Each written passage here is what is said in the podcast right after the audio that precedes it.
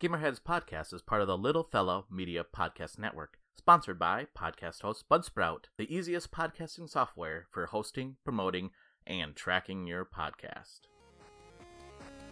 Seven of them sausages, Charlie. Five minutes, Gurkus. It was two minutes five minutes ago. And welcome to a new series that we're starting called Five More Minutes, a short podcast that we'll be talking about things that are, I guess, of nerd or geek culture, but not video game related. And uh, we'll spend five minutes talking about a topic. And today's topic is going to be about Martin Scorsese's compares Marvel movies to theme parks, saying that's not cinema. So, Ooh, controversy. yes. So we'll start the timer and we'll spend five minutes talking about our thoughts on this. So, uh, should we should we just go into what he said first? Yeah. Go Okay. ahead.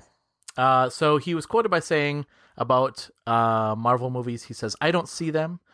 I tried, you know, but that's not cinema. Honestly, the closet, the closest closet, the closest thing I can think of them, uh, as well as well made as they are, with actors doing the best they can under circumstances." Is theme parks. It isn't the cinema of human beings trying to convey emotional, psychological experiences to another human being. Which ones have you seen, Mr. Scorsese? Because Okay. I'm not sure. I am starting the timer. Five Okay. minutes. Here When we go. done, we are done. We are done. Go. and go. Uh so what movies has he seen? How could you say they're not about emotional psych- psychological experiences? Come on, like Well- Endgame. I'll I'll Oh, agree with that part. yeah, I'll agree with that part, but I think there's a difference between movie and cinema hmm. Right. That's by exactly, based on his what That's he's saying. exactly what I was going to say. It's like the thing about the Marvel movies is that they are created to be with like the maximum amount of marketability in mind, and they are meant to appeal to the widest audience possible. Yeah. They're not, you know, that art that's made for art's own sake. And then it, if, if that art happens to resonate with enough people, then it becomes commercially successful, but that's an afterthought. That's like the opposite end of the spectrum from the Marvel movies. Yeah.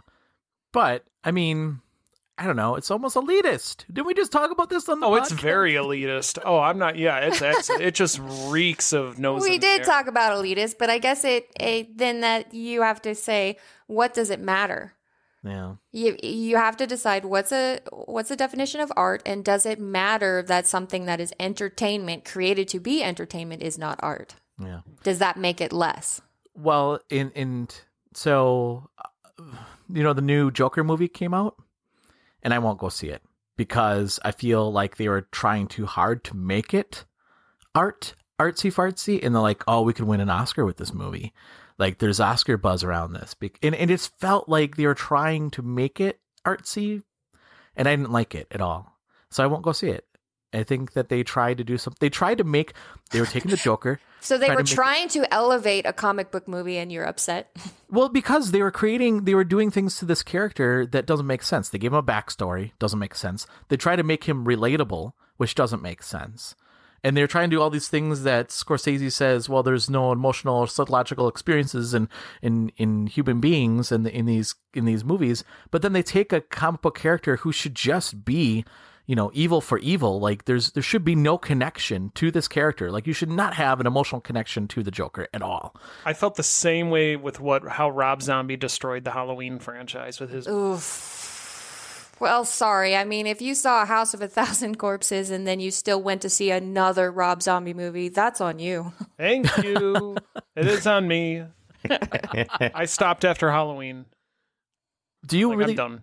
do you really want the, i mean do you, you know some other people are saying do you really want scorsese to direct a marvel movie? I don't know if i do No, no, he sticks with his own cinema, and we get our fun movies. The thing is, Yeah. the thing I loved about the Marvel movies is that remind me of when I was a kid, when I would see things like Goonies or you know Neverending Story or uh, think movies like that, where uh, movies were made to be movies, like to to have fun. Not not to say that they didn't have like the serious you know cinema type movies uh, back you know back when I was a kid, but that's that's why I go to the movies just to have a good time. I don't need I don't need to have you know all this art and and and fancy pomp and circum. I don't even know what I'm saying, but all that stuff shoved in my face. Like I just Yeah. want to have fun. Yeah. That's why all these movies that are nominated for the Best Picture Oscar are ones that nobody's ever heard of. Yeah. Right. Yeah, exactly. Christian, 70 Hmm. seconds, your take. Uh, I think that it is reductive of him to say this about all blanket statement movies because there's, regardless of what the contents of a movie are, you can still feel an emotional connection with what the pictures are on screen and with the individuals you're experiencing it with. There cannot be any characters whatsoever in a movie, and you could still feel an emotional connection to it regardless. And I think action can make you feel emotions if it's set up correctly. Mad Max Fury Road, one of my favorite movies of all time, and it's not because of any of the characters. And I would say that film is, in a sense, art. Yeah, I would agree. Uh, when did that come out? 17?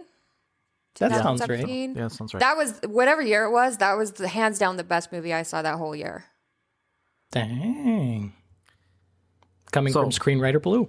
Yeah, that's right. Not part of the Writers Guild. So No, that with no, a grain of that's- Yeah. yeah, let's. uh, but that's okay because they're an elitist group, Blue. They are an you- elitist group. You, you don't want to We be don't need eating 'em. their, their tartar and their caviar and their. Anyway, this is a very elitist statement. I thought Mhm. so. All right. So We got time. There it is. There's there it is. You hear it? Yep. Yep. That's the Yep. timer. So, all right. That was about perfect. Yeah. So, listeners, thank you for joining us for the last for five more minutes. We'll be continuing to do these short episodes talking about things outside of the gaming industry, but still in the realm of the geek and nerdiness that we like to talk about. So, uh, if you like to hear more of that, let us know. And uh, we'll leave it at there. So, thanks everybody for joining us, and we'll talk to you next time. Bye. So long. Adios.